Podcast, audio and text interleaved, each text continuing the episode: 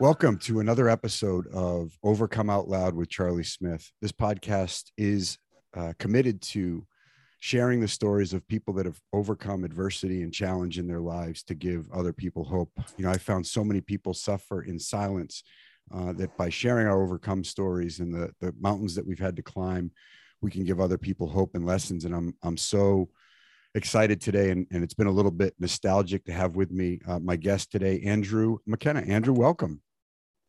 Thank you very much, Charlie. Pleasure to be with you. It's so it's so great to have you. And we'll get into um, all of the incredible lessons, and I personally want to thank you for you know both the vulnerability and the courage that you've had in in in walking your path so publicly andrew is you know i'll say both an inspirational and motivational speaker. I think his story is powerful in both respects. It gives people inspiration that no matter where they are and what they've fallen to that they can get back up and move forward. And i think it motivates people to do that. He's the author of an incredible book called sheer madness from federal prosecutor that's right federal prosecutor to federal prisoner. And, and we're going to get into all that rear view mirror stuff and, and how he's turned that into i think you know we'll say you know it's amazing how people can turn you know um, their setbacks into a comeback or or their their mess into a miracle and you've done both. And so i just i personally thank you for the courage and and the voice that you've given uh, overcoming adversity and and you had some some down days some really dark spots in your life and and we'll get into all that. And you know so from an origin standpoint you know i think where people come from i've i've always used it as kind of a bit of a, a barometer and a bit of a gps as to where we go. It, it all starts somewhere. So i know you grew up in a small town in upstate new york. Can you share a little bit about what your early days were like uh, andrew? Sure. Uh, so i grew up in a little town called schenectady new york and it's up near albany uh, the capital of course. And uh, it's it's a city uh, technically but it's a very, very small city.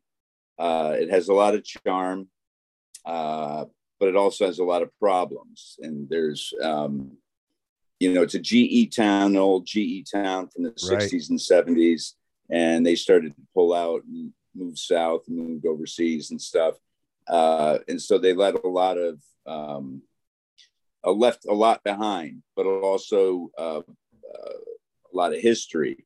I grew up in a very normal, you know, I guess you could say normal. You know, we always joke about what's, what does normal mean, but you know, grew up in a two parent household, uh, three older siblings.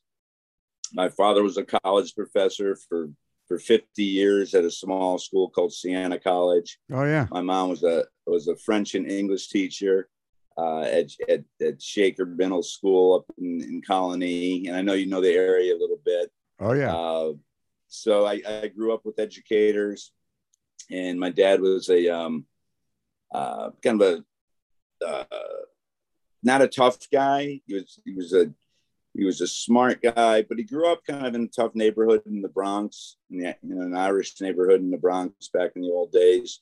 And um, my mom was from uh, rural Vermont, and she was one of the, you know, the pioneers for um, for females at that point to go on to get master's degrees and you know in music and French, and so there was a lot going on in the household, but there was always sort of an undertone of of peace and quiet and uh, encouragement um, and also a sense of the importance of equality, especially for my father.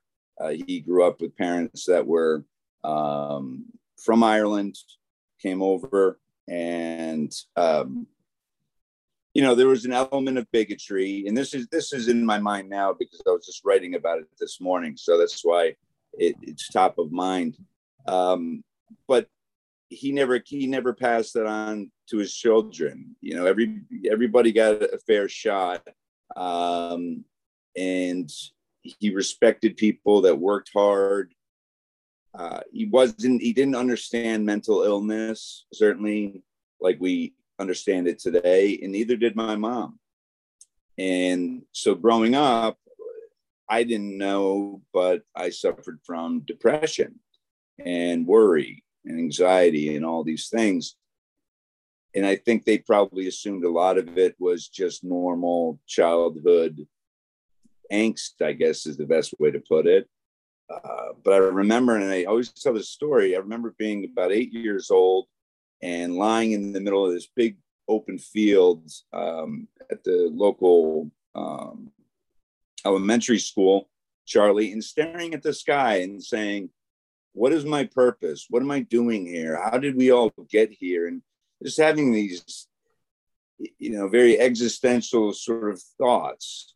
And uh, I found that, un, you know, looking back, I just think that that's unusual for an eight year old. And, but you couldn't express any sort of sadness or depression back in those days. It was always, okay, quit moping around and go out and play or go out and do something. So, um, definitely a different upbringing, but compared to some of the upbringings of the folks that I work with and um, uh, certainly folks that I prosecuted and folks that I was in prison with, uh, I had it easy, and that that's a it's a main factor in some of the work that I've been doing lately.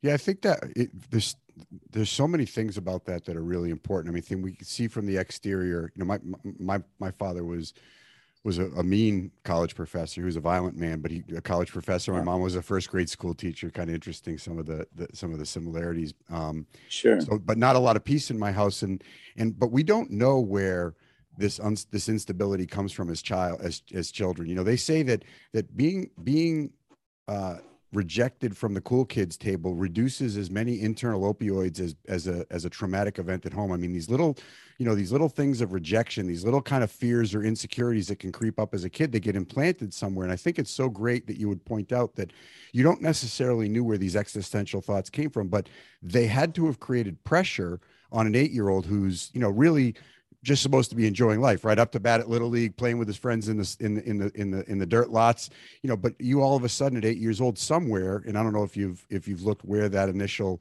kind of worry came from, but you know, I think worry is is something that's transferred very quickly into fear, anxiety that we want to escape, and and obviously that comes about for you. But but it's it's amazing to me that that we don't have to have these I think that's that's one of the kind of misconceptions about trauma, if you will, is that it doesn't have to be these violent episodes, these massive things that could happen. That there's these little subtle things that we could experience as kids that just shift our perspective and our programming a little bit. But boy, it sticks, doesn't it? It sticks and it's powerful. And explaining that to people, even of the of the current generation, is very difficult. Uh, many people, as you mentioned, are still in the belief that you know trauma is coming back from from a war or being a first responder and responding to um, you know an active shooter situation or you know being a you know being in something very serious. So there's a great therapist that always talks about trauma with a capital T and trauma with a, a lowercase t but only in its description. Like what you said really caught my ear not sitting at the cool kids table that that piece of rejection as a young child um, is is that, that those are the early years when you're building your lens about yourself and how you see the world, but really about yourself. And something like that, I worry. I'm a natural worrier, and this is what I talk about with my therapist all the time. But um, my 15 year old, I'm always worried about his feelings to the point where it it affects my life. And so where does that come from? That must come from something that i went through um, because i know that stuff that you and i were just talking about as an eight year old that worry those thoughts. Why wasn't i just as free happy loving um, joyful child? But i for some reason i wasn't. And i played little league and i played sports and stuff like that but I was always had this feeling of some some weight on my shoulders, um, and so I've explored it somewhat, and of course there could be some subconscious things, some things that I've buried um, from a child, and you know I'm not suggesting child sexual abuse. I'm not suggesting because I don't know, but I'm not ruling out anything. Something happened, and the issue is I carried that into my teens and into college and into my 30s. Um, and it's something that I still struggle with on a daily basis. Uh, it's so it's so important because you know I, I, what you don't deal with will deal with you, and and and I think at a young age we don't even know what we're dealing with, and that's why it's so important. You know, when when people like you speak to uh, younger generations, that we we continue to emphasize. In fact, I was on the phone with a performance coach this morning, talking about the importance of emphasizing in every presentation we get we give the courage and the strength that it takes to ask for help at any age and that it's a sign of it's a sign of self-compassion it's a sign of strength it is you know what most really successful people have gotten good at is asking for help but somehow we have this mentality of you know fall down seven get up eight times pull yourself up by your bootstraps son you know but but really it's hard sometimes and, and it's hard to get back up and and so i'm so just appreciative of you mentioning how trapped you felt in the inability because it wasn't very common for us to ask for help. We didn't, our parents didn't know how to get us help, even if we'd asked for it, because there was so much stigma around, you know, mental health and, and the understanding of it. And I think that we'll, we'll just take that moment for you to recognize that you didn't, even though you didn't know what was going on, talking about it sure wasn't an option at that point. It was bury stuff and just try to be, like you said earlier when we started, just try to be normal. Uh, really? Right. I know that's the thing. I mean, you, I mean, you nailed it right on that. And thanks for saying what you did. I appreciate that. And when I, same thing, when I speak to groups, I, I say it 50 different ways, but I, the point is ask for help. And I also say, let's say I'm speaking to a group of lawyers, or I spoke to a group of um, um, you know NFL players, uh, not a group, but uh, it was a fundraiser, and um, whatever group it is, we also as individuals have a responsibility to look at the person next to us and recognize someone else that might be struggling.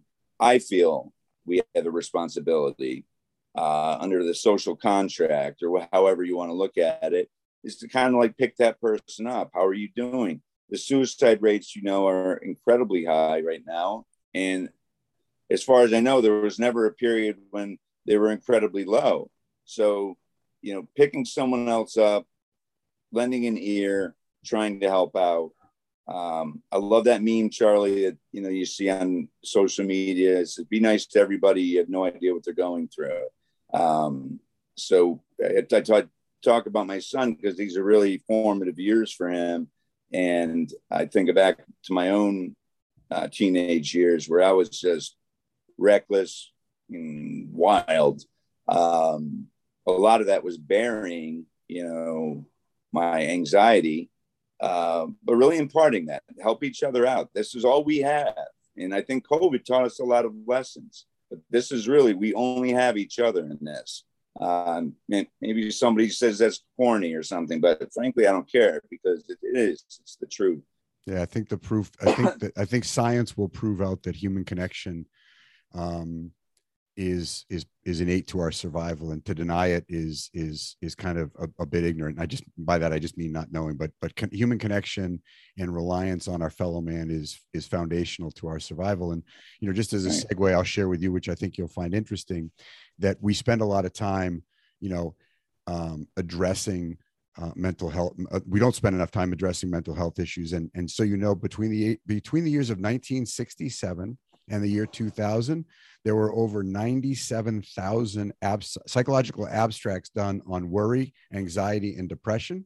During that same time period, happiness, well-being, and and hope, 5,000 you know we don't teach you know it's it's one thing to get people to zero and say okay you're now you know not as depressed and you're now not dealing with your anxiety but let's get you to thrive and teaching people the skills that they need to overcome because in the history of telling someone to stop worrying no one's ever stopped worrying. But if you focus on things like gratitude and if you focus on the things that are going well in your life and you do that over an extended period of time you can incrementally start to not worry as much or start to see more good things. But you know i think we just don't spend enough time with mental health you know uh, not not just a lack of mental illness but actually being mentally healthy and and what that looks like. And i'm i i, I see you as someone who's really on the front lines um, of changing that narrative. So thank you. And you know it's interesting right? Because with a group with a with a house of educators and a few older brothers you, you didn't make it through high school did you there boss? No i didn't. And,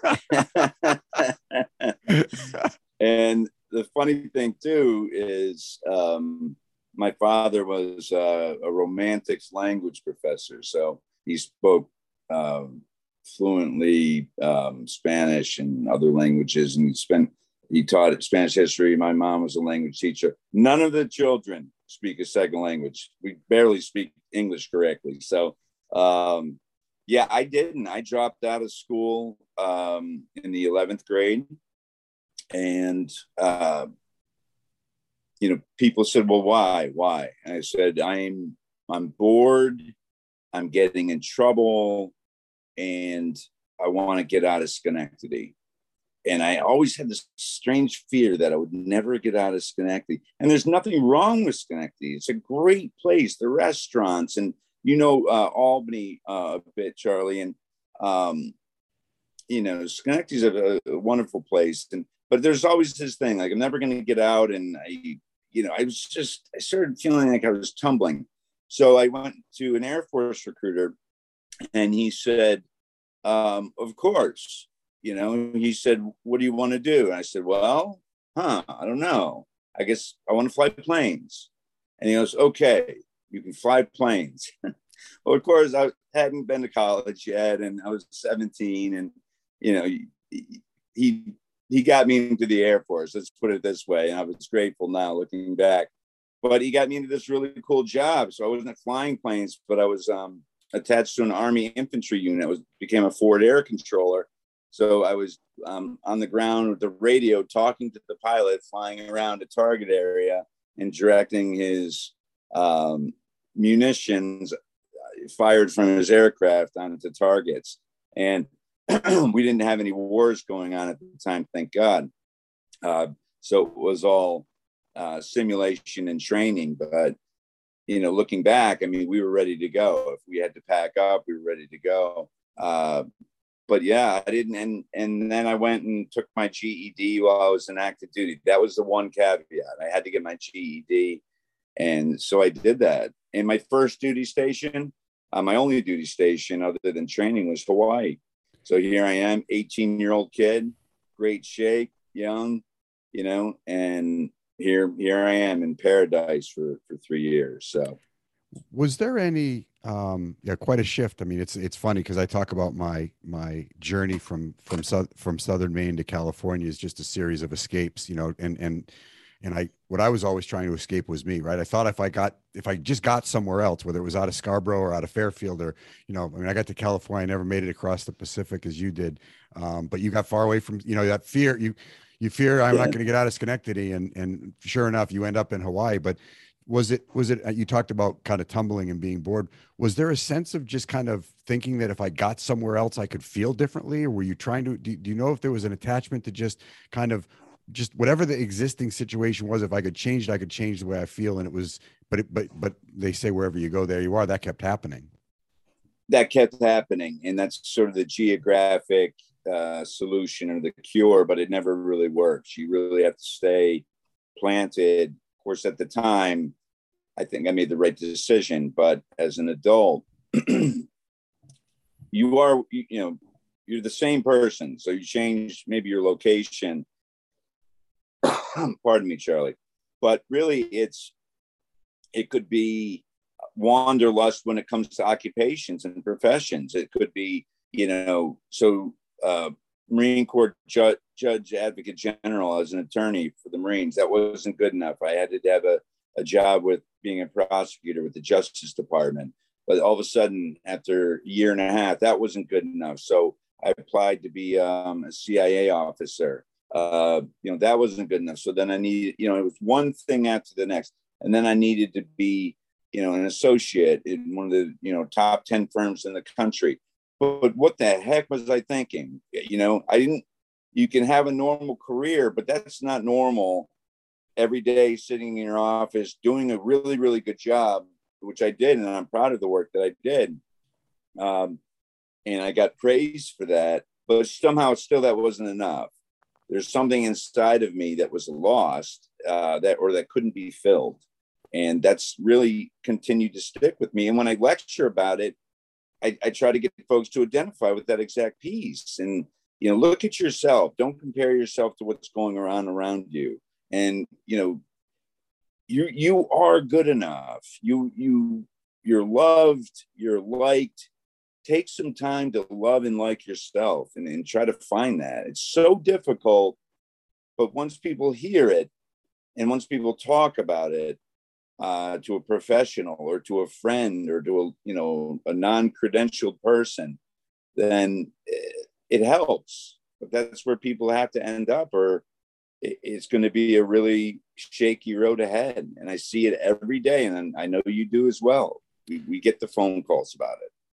And what I what I hear so loudly, um, it's it's it's incredible to me, and I want to I want to bring some context to it because you know we can call it a lot of things. The best term I've I've, I've come up with um, is destination disease, and and it's like you know that that idea that when I and, and it's wherever I get if if I continue to place my happiness, my fulfillment, my self worth, my self esteem, you know, in something outside of myself, that whenever I achieve it, and you've just described, you know, and, we'll, we can talk more about these pieces, but you went from from dropping out of high school to going into the military to going to become a lawyer to achieving several rungs of success and still you know and I, I always talk about these two dials you know beliefs and behaviors you know still inside you didn't feel worthy of it and you attached your worth to uh, an event to an outcome and when that outcome came because you attached your worth to it it was never it was never enough. You never felt like you deserved it. I think people would call that you know a little bit of an imposter syndrome that, that a lot of people face but you're just trying to behave yourself or achieve yourself into feeling good about yourself. There's self-esteem and then there's others esteem and we're, we're, it seems like that chasing others esteem like this will define me it, it, it's exhausting first of all and it's insatiable right? Because it was never because you didn't have that internal belief that you were good enough you were trying to find that everywhere else and and it, you couldn't it was insatiable. That's what it sounds like.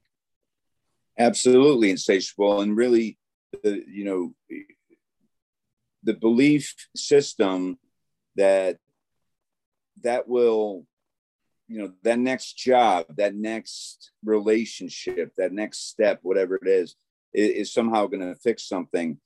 Just isn't a reality. And i and i see it with with um, young kids. I see it with executives in their in their 60s and 70s and it's it's absolutely amazing. And something you said uh, uh, made me think of something. You know, the, the sense of chasing the dragon, like, you know, for people who uh, have used opioids, for instance, um, you know, always trying to catch that that first feeling that you had the first time that you used. And there's parallels to that because it doesn't matter. You you could be, you know, clean. You could be somebody who's never done drugs or or never used alcohol. Um, but it can pop up in other ways. And so that was just that was just another one of my things to escape and get and get rid of these feelings that I refused to sit with. I refused to sit with anything uncomfortable. Um, and it, it absolutely wreck, led to a life of wreckage. I know, and when I when I speak to people um, in some of these uh, companies, I know that if I put my mind to it, I can polish it up. I'm a quick study and I'll do well at it.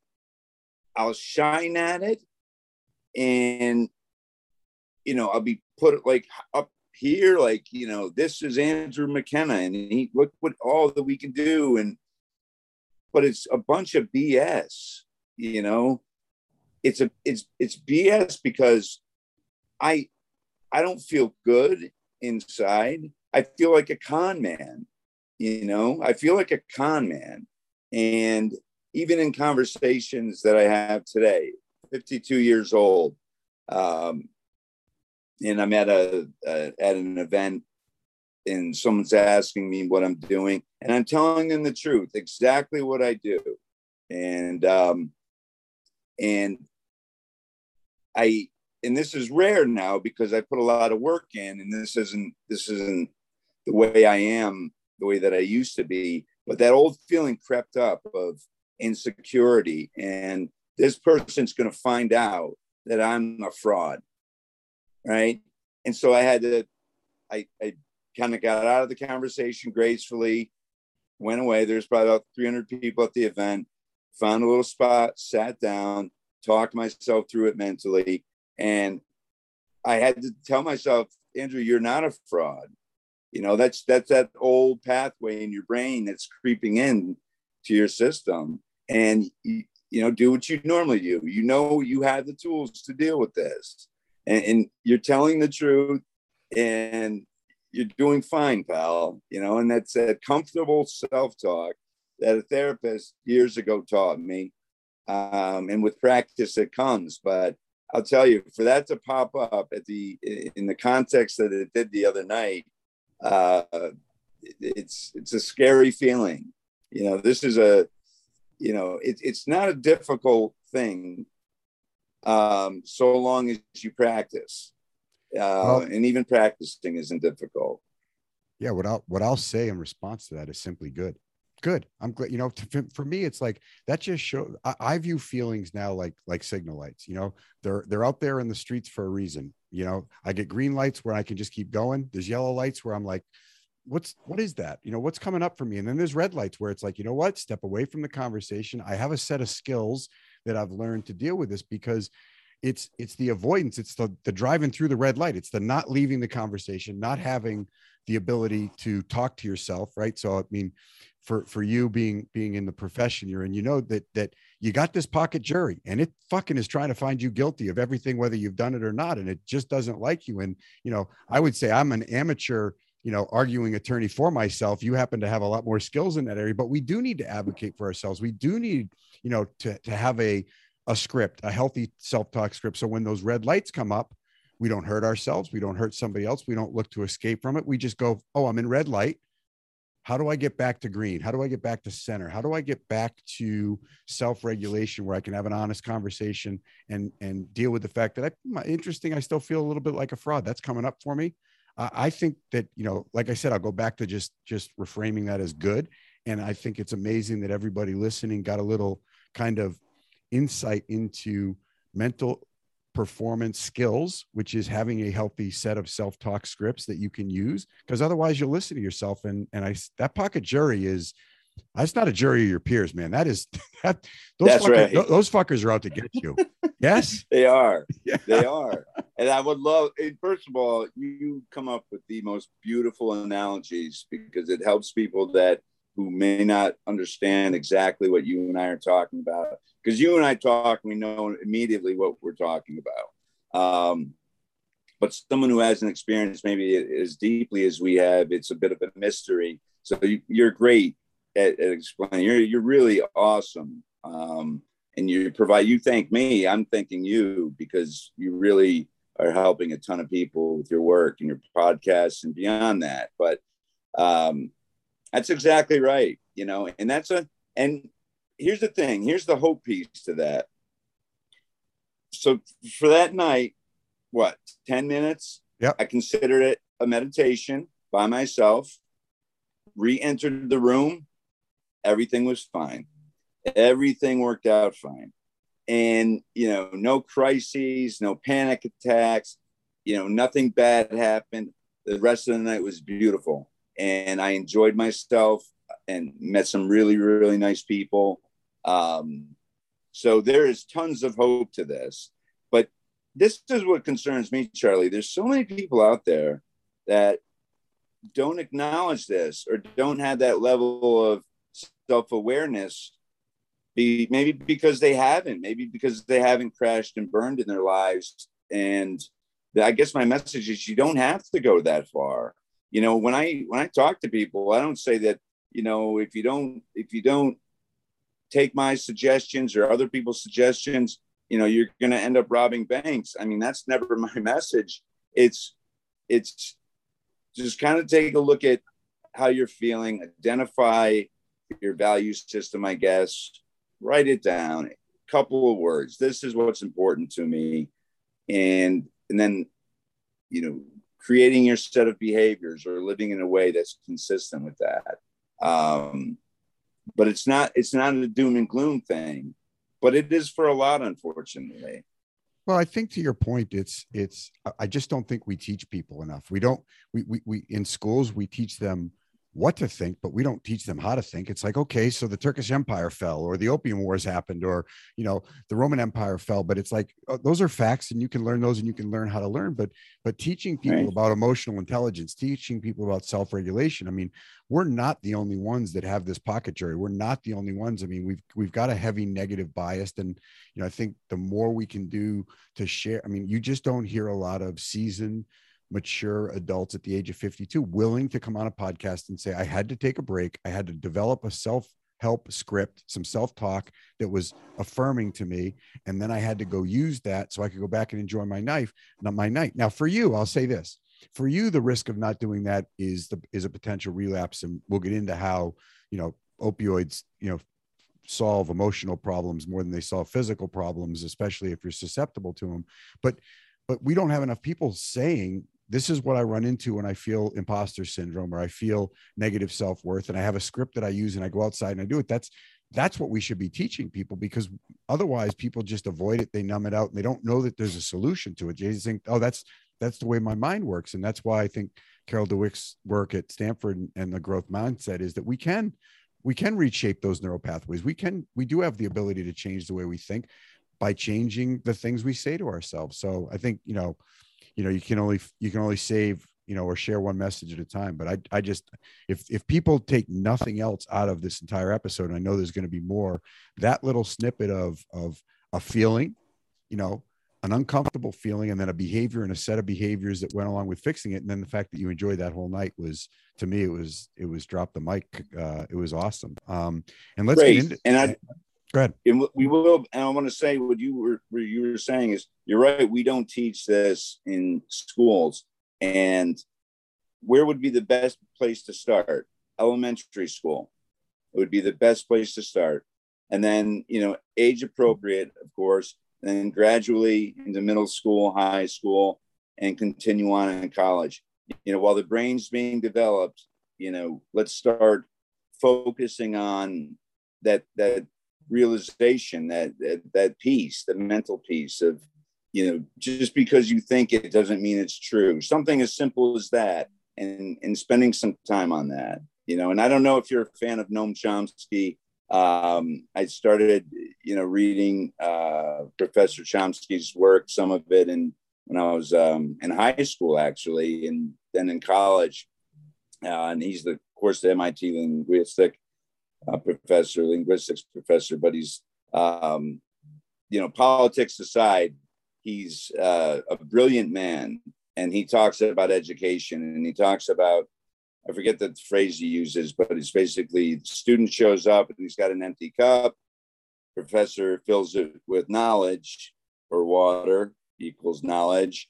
And then on the test, the student puts it back into the professor's pitcher. but and this is a little bit of an aside, but you know that critical thinking piece is so important.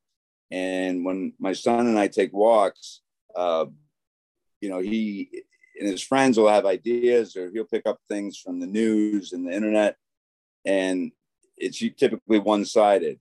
And I always say, well, and maybe law school put this into my brain or whatever, but it said what's the other side? What's the other's argument? Because as a lawyer, of course, you need to know the other person's argument. And so, you know, look at those sorts of things and, you know, understand both sides of the arguments if you can. Yeah, for sure. Um, I think the the the next the next thing that I found interesting is while you're you're having this success, you you got out of the military and you, you experienced a little bit of back pain. Is that where? I mean, I know you'd probably recreationally use some marijuana and had had some drinks, but you're ex- excelling in this career of of continuing to achieve, and and you get through the military, and your your doctor gives you some some Lortab. Yeah, yeah, I hurt my back in the Marines. Um, I couldn't you know, tell uh, uh, the military that I was injured because it would have derailed or slowed down my career. And again, I'm just thinking career. I need this. I need that. Yeah. So I grinned and bared it, you know, and for um, uh, almost two years, I guess, I treated it like it should have been treated. Uh, with you know ice packs, heating pads. I was already in great shape, so my core strength was decent. Pardon me. Um, but I got out and went to the Justice Department and started traveling a lot, putting on weight. Went to a local doctor in um, Washington D.C. area, and he prescribed uh, Lortab, and um, it was really the first time I tried anything that strong or really anything other than a regular Tylenol or a Motrin. So, uh, Charlie, you want to talk about, you know, the savior of medications for people with depression, anxiety, fear, worries, opioids. Um, and I yeah. quickly learned that if I took a few of those, you know, that stuff would go away yeah people this is this is important that and i think that's why it's so easy for people to migrate into dependency ultimately addiction and then and then kind of that shattered moral compass those drugs work way better on emotional pain than they do physical pain. I just it's just what they do. And and all of a sudden you get that relief. And this is where i think you know the fact that we don't deal with things ultimately if we have an unhealthy way to deal with them then we're going to become quote unquote addicted to escape. And that's what happened. You had all of these things that anxiety that depression that worry that fear this false self this i couldn't achieve enough. And then all of a sudden that that opioid that that addicted pill took it away and your body said well i want that again. Exactly. Exactly. And it's just spun out of control. I it was which it does for so many um but for me it had it was profound. I, I, and the doctor would continue to prescribe and prescribe and prescribe, and you know we made it all the way up to, you know, Percocet 90, 120 at a time in terms of him prescribing. Um, you know, I was with the Justice Department. I was with the narcotic and dangerous drug section, the criminal division. You know, so I'm, I, in his eyes, I was probably the last person to be abusing these things but it's exactly what I was doing. And um, but it, it it just like the other piece, it's a house of cards. It can't be sustained. And even doing it on a small level, if you're doing it to escape something, and it's one of the most misused prescription drugs on Wall Street right now. And when I speak with financial groups, um, you know, you see the heads nodding and they you know, would tell me off the record, guys would tell me off the record. It's it's when they want to shut off at night, that's what they'll do. And um, you know, a lot of them think that they have it under control, but these guys are, you know, fresh out of, you know, some of the top schools in the country and you know, performing at a very high level uh, and managing a lot of other people's money. Um, so they are under a lot of pressure and they still have the same underlying issues that normal, we call normal, but you know what I mean, like people who don't have addiction issues right off the rip. Um, and it's easily abused and it's a slippery slope because once you start down, uh, you know, your tolerance goes up.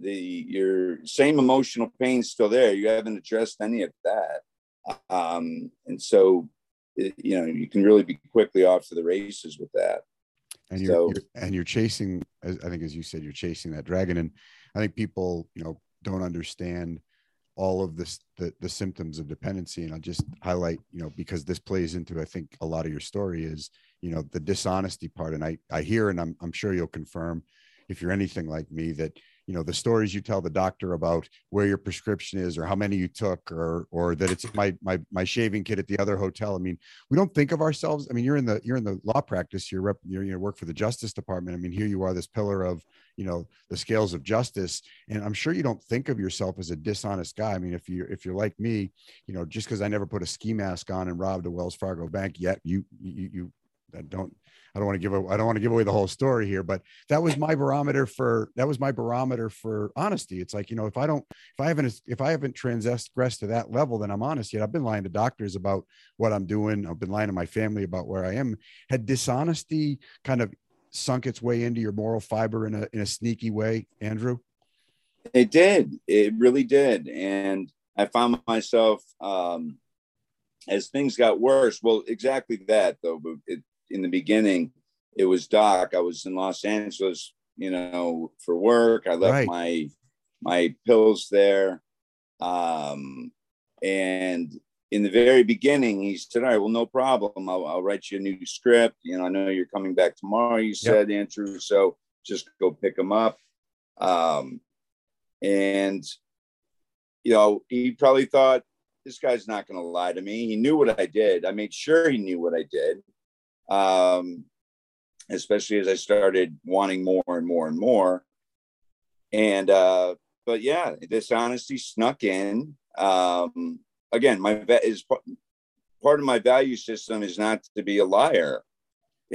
right. You know, um, and so, but then it became even bigger stuff. It became like my behaviors changed, and you know, if I was late for court or late on getting something filed or in my relationship with my wife at the time, you know, it just seemed like everything started becoming a, a intertwined in the lie. And sometimes, Charlie, it was for no reason whatsoever. You know, it wasn't even to gain an advantage or to make an excuse. It was just, I don't know. I, I really lost my way.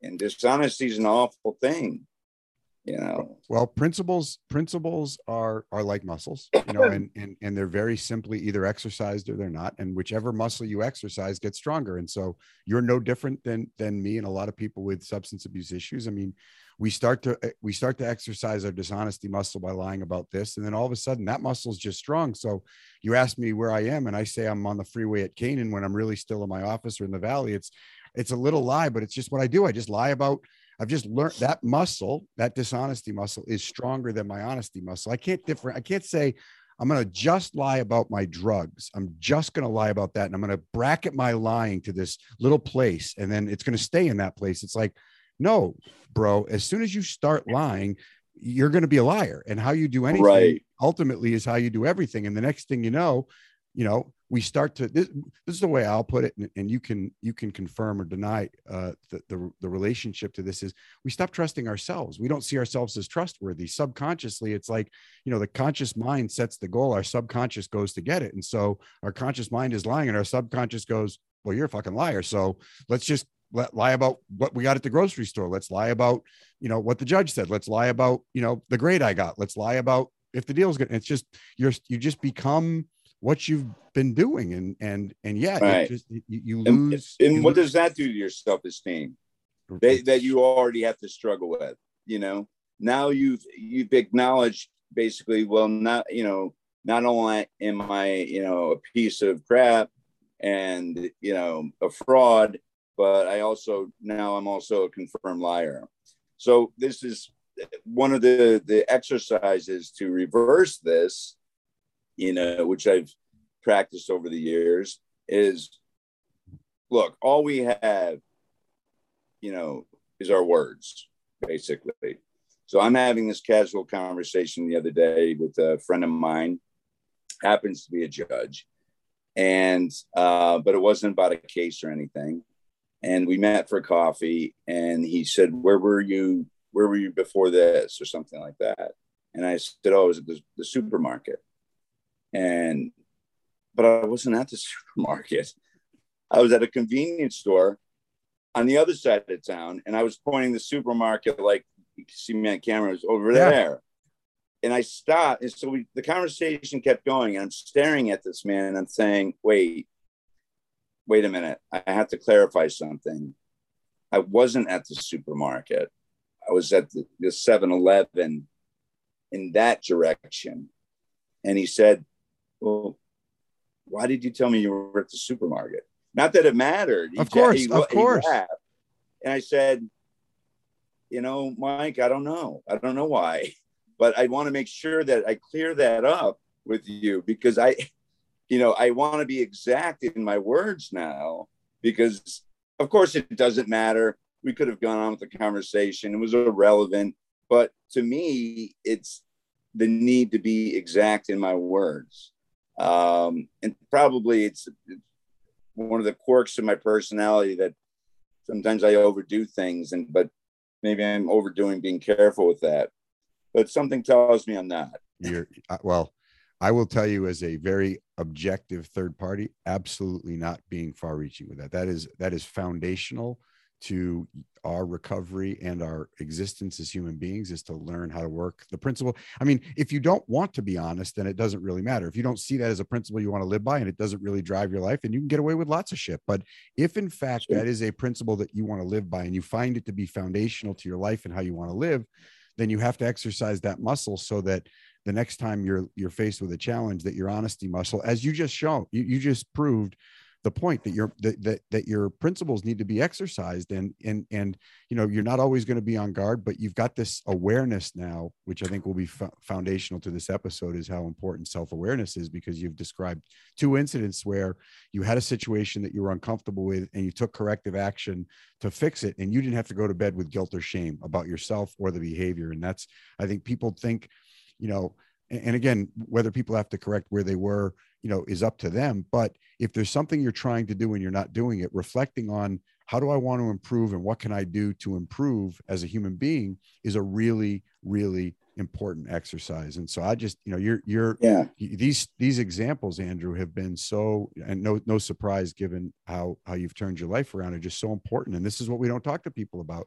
You know it's if you want to live by a principle and how you do anything is how you do everything. It's you know self yeah. self discipline and self control they are foundational to most people's healthy sense of self-esteem. So you're building self-esteem. I mean that was another exercise i think you would agree right. in, in building That's your self-esteem. right.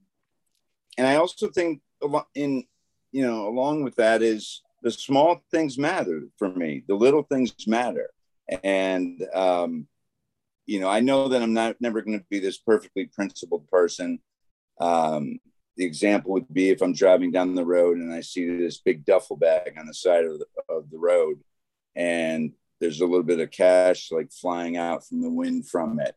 I don't know why I always had this fantasy. and what so funny. What would I do? well, look, I don't know. Um, but you know, it's that kind of thing. I don't know if I'll ever be completely principled, but it is. It's the little things and you know when we're talking to younger people um, you know part of the part of getting the handle on the mental health piece and the depression and the anxiety a lot of that's based in fear and self-esteem and if we can start instilling these ideas it's these little anecdotes maybe or something um, maybe the hope is they pick up on some of that and they start looking themselves a little bit you know? Yeah for sure they will. So so you're having this great this great career but you've now you've now introduced yourselves to an increasing amount of dependence upon and, and probably what's what's what's you know morphing into a severe addiction. And and so the moral compass is broken the lies are the lies are becoming greater and greater the dishonesty greater and greater the moral compass shattered. And you know so how, walk us through you know because i want to i want to get to the, the to the comeback and but but we're still we're still in the midst of a setback here. So how did life turn how did life turn so dramatically I, I mean i think i know but i think in your words we need to know how your life turned so dramatically in the opposite direction of, of where you were going. Well I, I left the justice department under some sort of i guess uh, well you could say kind of shady circumstances my life had spun out of control pretty pretty well at this point and um, it's sometimes it's tough to talk about. I yeah, man. I um I ended up leaving um and I had two young kids at the time with my wife at the time. And we ended up moving um back up to New York from Washington, DC. And uh we we didn't move to the city, we moved upstate um to where her parents were. And I got a job uh, at a law firm, and you know, good law firm. Um, worked for one of the premier criminal defense attorneys in the country, Steve Coffey, and um, he brought me on to do federal work.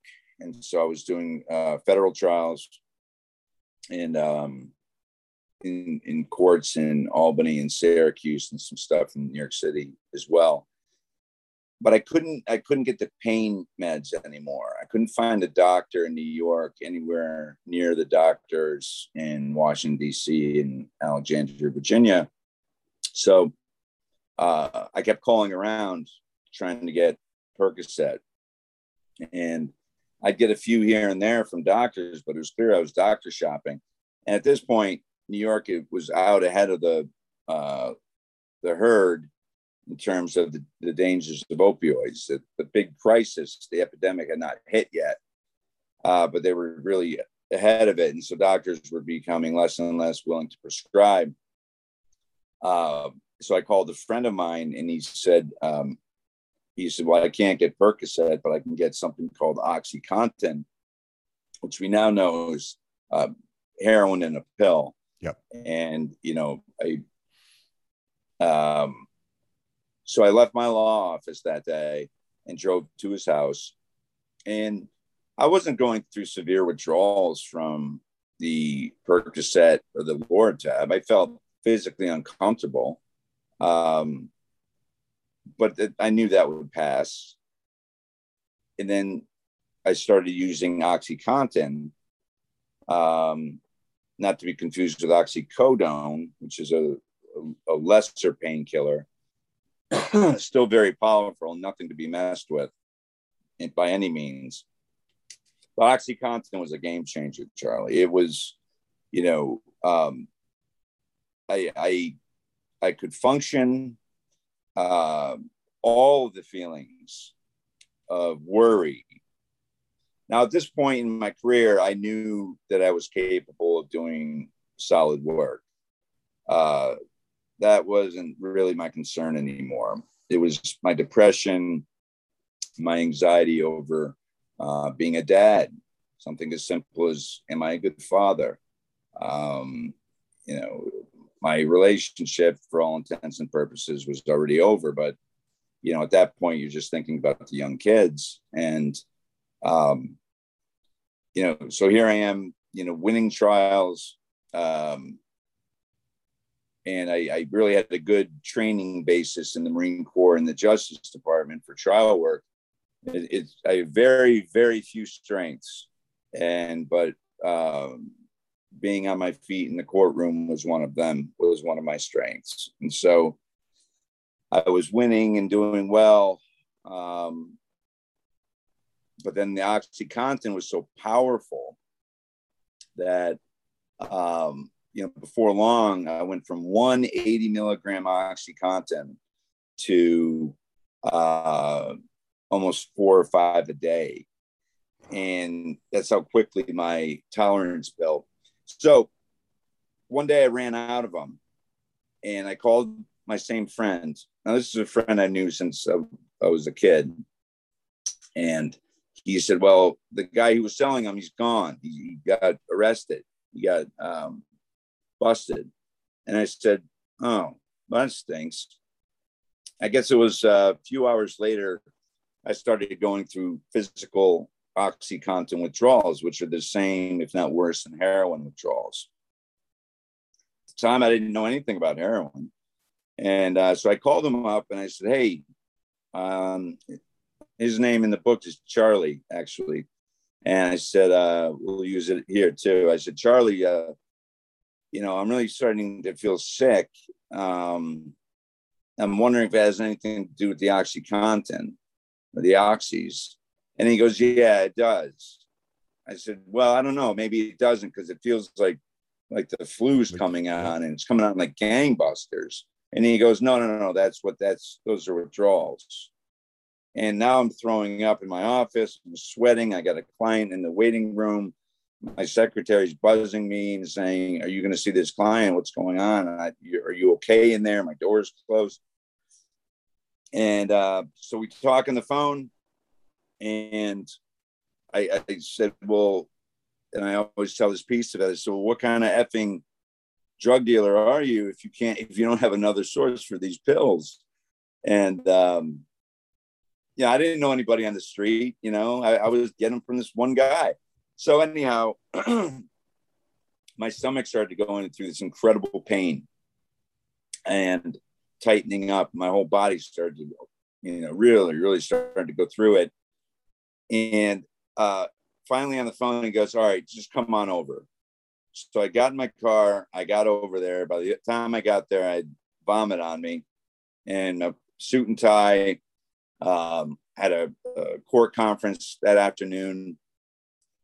And on a mirror on his table, small little mirror, he had a tiny little speck of tan powder. and excuse me, I had only ever seen heroin in kilo forms from seizures that we had done as, as a prosecutor. And he looked at me and I looked at him, and we had been friends for an awful long time. And I should have known that he had a problem at this point because in his apartment, his couch was gone, his table was gone, his bed was sold, his Xbox or whatever his video thing. He had nothing left. He was at a, he had a habit, and he never told me. Um, so I did that little speck of dust on the uh, powder on the mirror, and all of it went away. Nausea, the pain, everything. Sweating stopped within seconds, and it was heroin. And he looked at me and he said, "I never wanted to show you this. I never wanted to." To be the one to introduce you to this, and he and I are still dear friends today. And he's clean and sober for for years and years um, and he's just a remarkable friend and good man. Uh, and he apologized to me uh, later on. I'll tell you, I don't want to get ahead of the story. So um, within days, I was doing um, bags and bags of this. I guess they're called bags, but I guess the audience could, if they're not familiar, it's a dose. Um, and it looks like um, it looks like a mailing stamp, like a forever stamp. It's that size. And it has a tiny little bit of heroin in it. And 10 of those is called a bundle. And um, 10 bundles is called a brick. And so I was doing, I was probably doing five or six bundles a day after a week's time. That's how quickly my tolerance grew and I was still going to court. I was still functioning. And this is the part that I hate to tell because it gives the impression to my audiences that this is somehow manageable.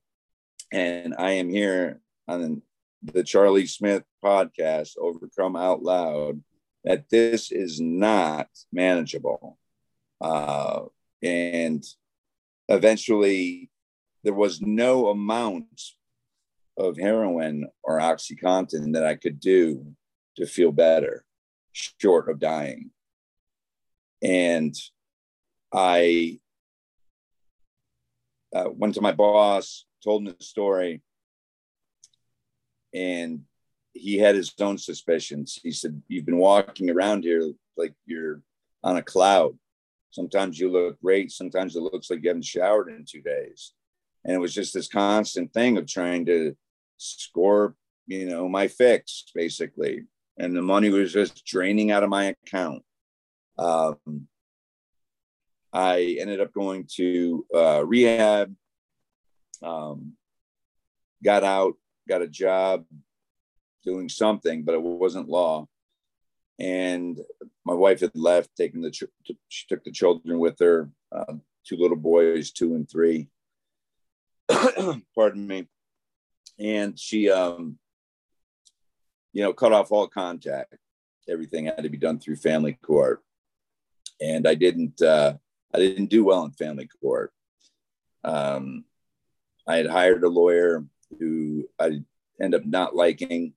Um, you know, the old ego came back, thought that I could handle it on my own, you know, and Abe Lincoln said, uh, uh, a lawyer represents himself as a fool for a client, that old saying. And sure enough, you know, and uh, I was a fool.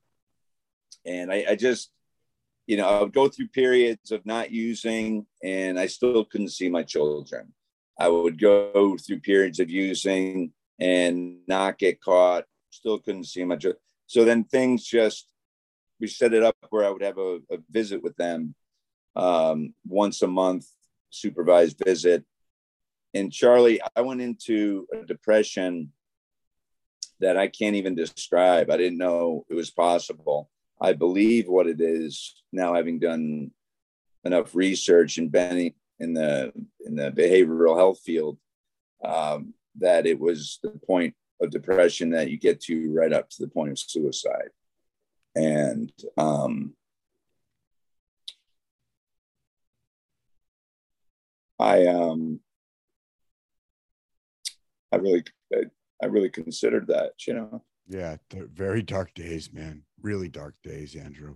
Uh, dark. No, I mean it's so, just it's it's it seems it is overwhelming at the time, and you know I I just so much compassion and so much empathy for this journey and and so much courage and vulnerability to share this and you know we go back to i mean i think that you you bring up so many things but i think you know the the fallacy of this kind of functional addict you know it's it's like if you look at the and and thank you for for describing so clearly how unmanageable it really was first of all it's not sustainable right for any of us it's you know the run the runway ends you know when our beliefs right. and our behaviors are so out of alignment but also you know all of the things that you hold true your your role as a father your role as a husband you know when you're chasing that high they're all they're all eroding they're all not being attended to and and that's spot you know that's and that's why when you see i think when i when we see you in such an emotional state it's because you know that that yourself is all of these things that you worried about yourself becoming are, are coming true. You're really becoming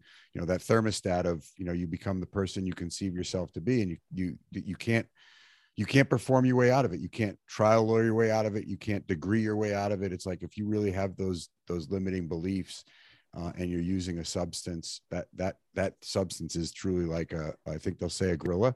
You know it's it's done with you when the gorilla says it's done. And and i'm, That's I'm right. just i'm just so um i'm so honored really i guess is probably the best word i could use to to to share this vulnerable moment with you and and help people understand how dark those days get. I think the world is obviously so much better off.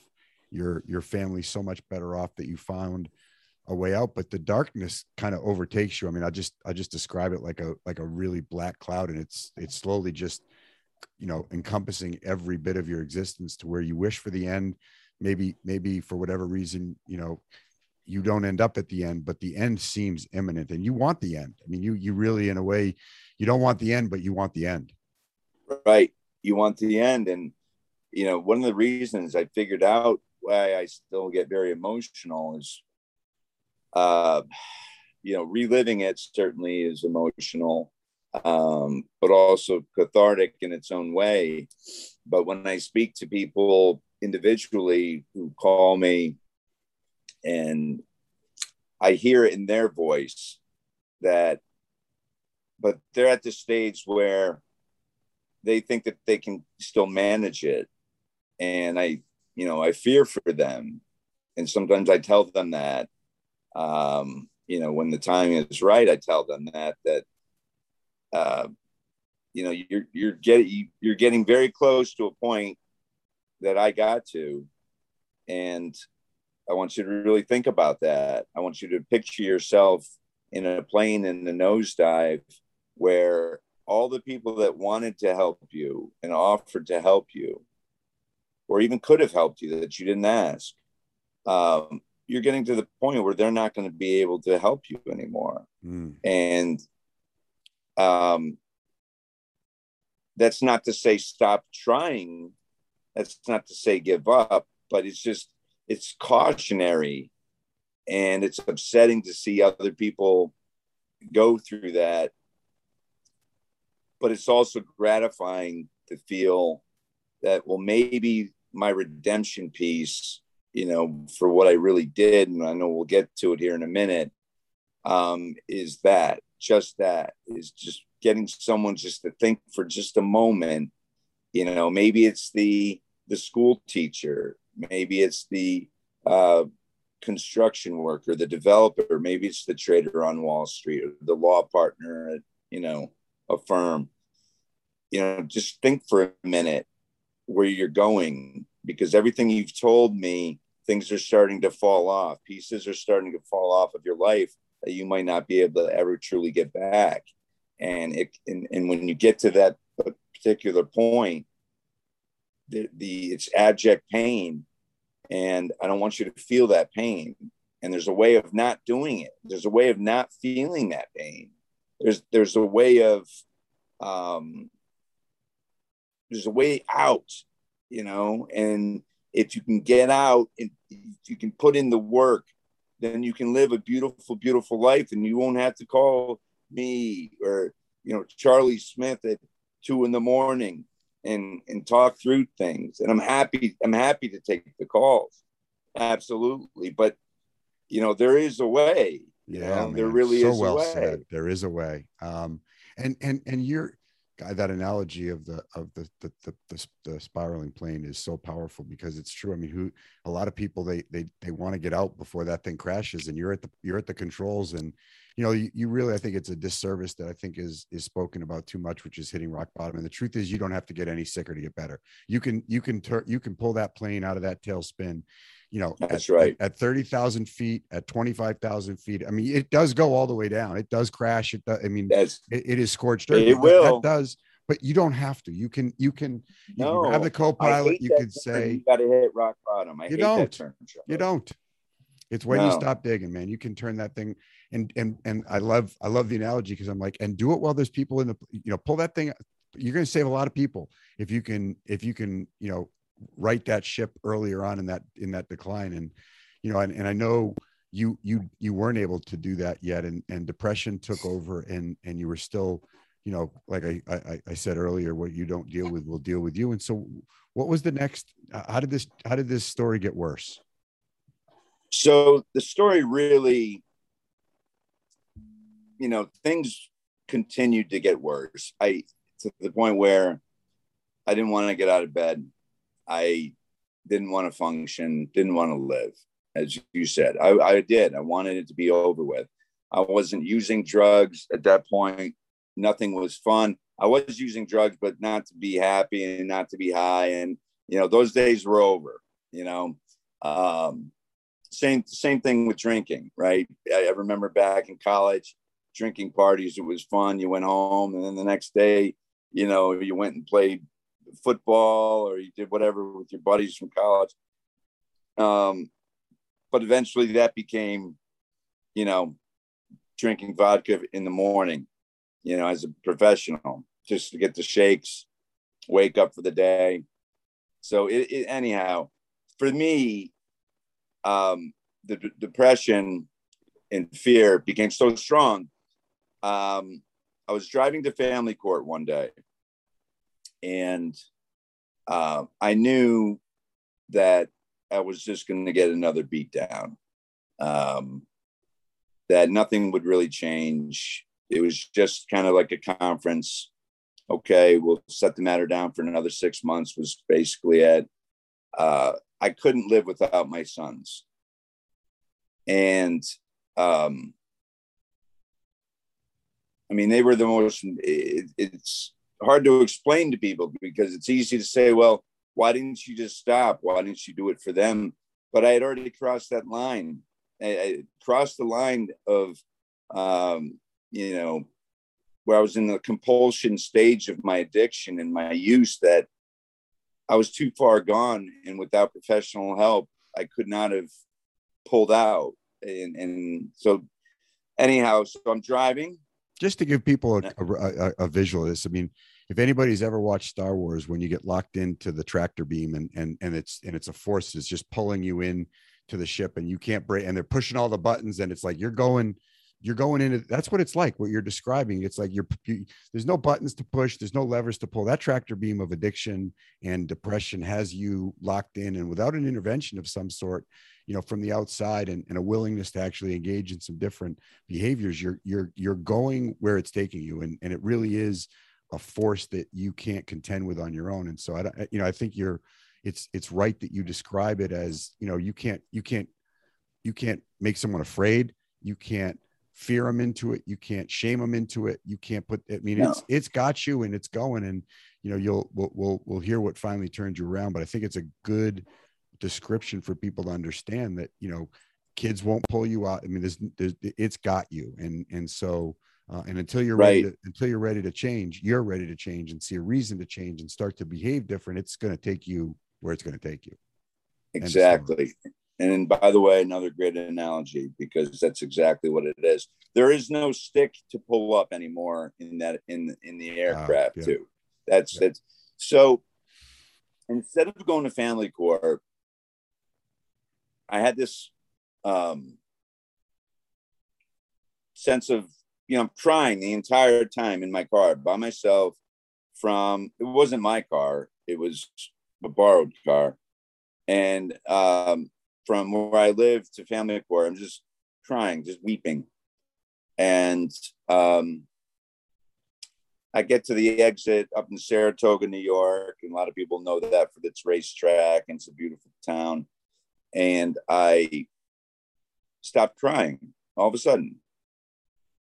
And I drove right past the exit. I just watched it as I went by and kept driving. And I was in this strange space, headspace. Um, and I remember it kind of vividly right now. And everything came a little bit brighter. And I kept driving and I pulled into, I took the exit um, off the Northway into uh, Lake George, New York. And I went to uh, the first bank that I found and I went in and I robbed it. I mean, that is, and it, I mean, it's it's it's it's almost surreal as you tell that story, as you sit here and you listen to the kind of the the fog come over you and the and the the stillness of the moment and things seem clear, and your mind is saying, "We're going to pull into this bank and we're going to find another way to avoid everything that we want to avoid," and and this time it's got some real consequences. I mean, had you I, I, uh, had you ever had any had, had, robbing a bank had had had any of that ever eh, come across your mind? Eh, or, or, was this just literally out of the blue so to speak?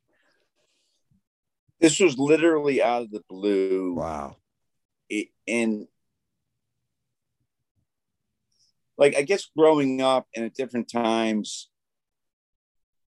you know you, you see it on tv you see it in the movies and you're like, geez, I could never, I could never rob a bank, you know, um, or like armored cars and stuff.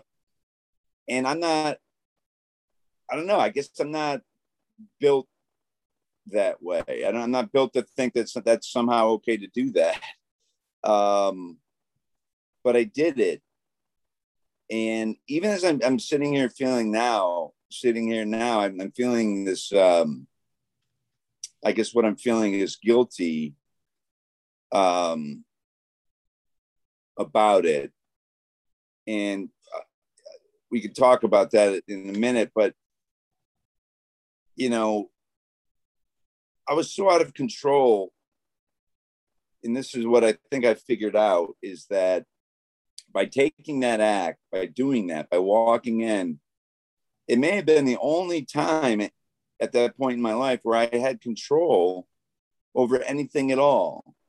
You know, I had the control to make a decision. Uh, clearly, an awful decision, and I'm ashamed of it and embarrassed by it. But I made the decision to walk in the bank and go to that little kiosk and write a note, a demand note, and stand in line and wait for my turn and go up and pass that note uh, to this teller um, and take the money, get back in my car, and and just drive. And and I drove and drove and drove until I almost ran out of gas, and I stopped and got more gas, and eventually made it home. Um,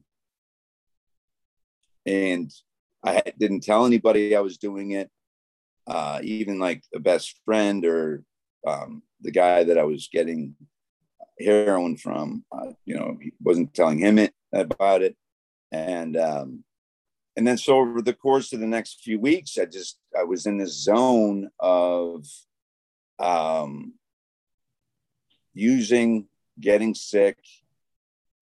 And when I explain the sickness, if you've never been through it, it's hard to explain. But the withdrawals are so, it's not just throwing up and uh, sweating you know that's how it's kind of portrayed but it's physical like your body tenses up and you lose muscular control.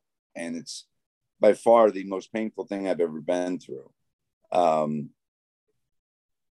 and I ended up, you know, robbing five more banks and two um, large grocery stores at their uh, money um, in their offices at the grocery stores. Never had a weapon, um, threatened violence in my note, and um, which came back to haunt me, but you know, haunt me in a different way. It haunted me in the sentence that I received, which I deserved every single day of what I received. Um, but before we get to that, I want to tell you this quick thing that did happen. Yeah, please. I um, one morning um, I'd robbed the bank a couple days earlier and had cash in my pocket. And I called my guy and he wasn't around. Um, but I knew I needed heroin, otherwise, I was going to get sick. And so I drove uh, into um, an area in South Albany uh, and parked my car. And um, this guy gets in the car. Uh, a few people had walked by. This one particular gentleman gets in the car. He kind of knew what I wanted. I knew he had it. And um, I told him I wanted um, a bundle of heroin, so 10 bags. And as I'm um, getting the money out of my pocket, again, I'm out of my mind. I had lost my way at this point, and I pulled out all the money that I had in my pocket. And um, as I turn to give him the money, uh, he puts his gun to my head, and um, I could feel the barrel on my head, on my on my temple, and I froze. And he grabbed the money out of my hand. And as he's grabbing the money out of my hand, he pulls the trigger, and the gun jams, the handgun jams, and um, my I went into a state of shock. And the best I can remember it is I pushed him away and continued to push his body and stepped on the gas. He falls out of the car. I just tear down the road, you know, and stop at a eventually stop at a convenience store, pull in, and I'm seeing just white light everywhere. Um, and I go into the convenience store and I, I, I buy Charlie, I buy a pack of cigarettes and the guy in the uh, behind the counter is looking at me like he couldn't believe it you know he just couldn't believe what he was seeing. And this where i was i was in a kind of a tough area of town with a lot of poverty and it's a very underserved underserved population of people. And so he's he had seen some rough people in rough shape um, but he kept staring at my pants area and I, I sort of looked down and I completely, you know, wet my pants from the incident. I didn't even know it. You know, that's how far gone I was. I didn't know what day it was. I didn't know what time it was. Um, and so I ended up driving to my friend's house and we're watching TV and um, over the local news, they were showing footage of the of a bank robber, and um, my back was to the TV. He's watching the TV, and we're doing our thing, um, using, and um, and he looks over my shoulder and he said, "He goes, dude, that's you. It looks exactly like you." And I looked back, and there were surveillance photos on the news, and um, I said, no, that's not me. And there's a little bit of video, and he said, he goes, Andrew, that's you. You're wearing a suit and a baseball cap, which was what I wore to these banks. And I said, no, man, that's not me. Don't be ridiculous. He goes, well, where are you getting this money? And so he started to put two and two together. And but you know, I'm in the throes of it, so I'm lying, and I don't know. He turned me in. I wasn't even thinking that far ahead. Um, you know, but a couple weeks later, I got, I got caught, and uh, and I write about it. Uh, sheer madness isn't about bank robbery; it's one little piece of it, but it's really about what you and I talked about in the beginning, and that's you know how this untreated depression and um, you know dabbling in things that make us feel better without actually getting to the source of the mental health piece um, can can lead us down roads that we don't um, we never would have imagined. Yeah look i mean andrew this is i mean first of all um, remark remarkable how courageous you are you know um and and the warm blanket of shame that that that is the addictive cycle. I just want to i just want to point out your words you know it's i was out of my mind and that's really what it feels like. You're in this vortex of robbing banks getting drugs it, it you know the addictive life for those of you that aren't familiar with it it becomes the it becomes the only life you know and so it's not like it's like all of these kind of grounding kind of values that you would live by. I want to be a father. I want to be a dad. I want to be an attorney. I want to, you know, I have, that's why I said, and we talked about this early on, when you have a certain set of beliefs about yourself and you're trying to overachieve them with success, that those dials get turned down. And then look, I mean, uh, you know, it's no surprise that we saw Tiger Woods, a multi, multi time PGA major champion winner on the side of the road in a jail cell in Florida. You know, I mean, it's it, this is not this is not like you know. I know there's guilt and shame associated with how bad we get, but we get bad. I mean, it's it, we we we we have a certain set of beliefs that we can't live up to, and ultimately, for anybody who's on that path, you know, and I'm not I'm not drawing conclusions about whether or not there was addiction or not. I'm just saying that we're we want to we want people to see us a certain way and our behaviors and what we're doing to achieve that are out of alignment. Ultimately the show ends for every for everybody. The check always gets paid. Uh, the car will always crash. Um, you know we can't it's not sustainable. And so you know bank robbery right. bank robberies um, duis um, you know check cashing fraud you know the, the the list is ad infinitum. I mean it's it's you know some people can arrest it sooner but you know was there i wanted to ask was there any relief in the at the end when you got caught? Was there any was there any like okay you know uh, this is over now?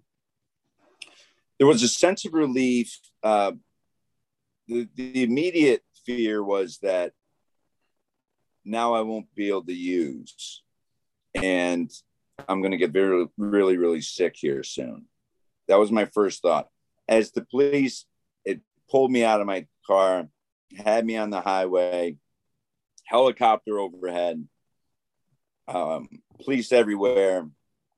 And that was my first thought, if you can imagine. Oh, I can. Um, yeah. Was that, you know, in a couple hours, I'm going to be throwing up, going through withdrawals.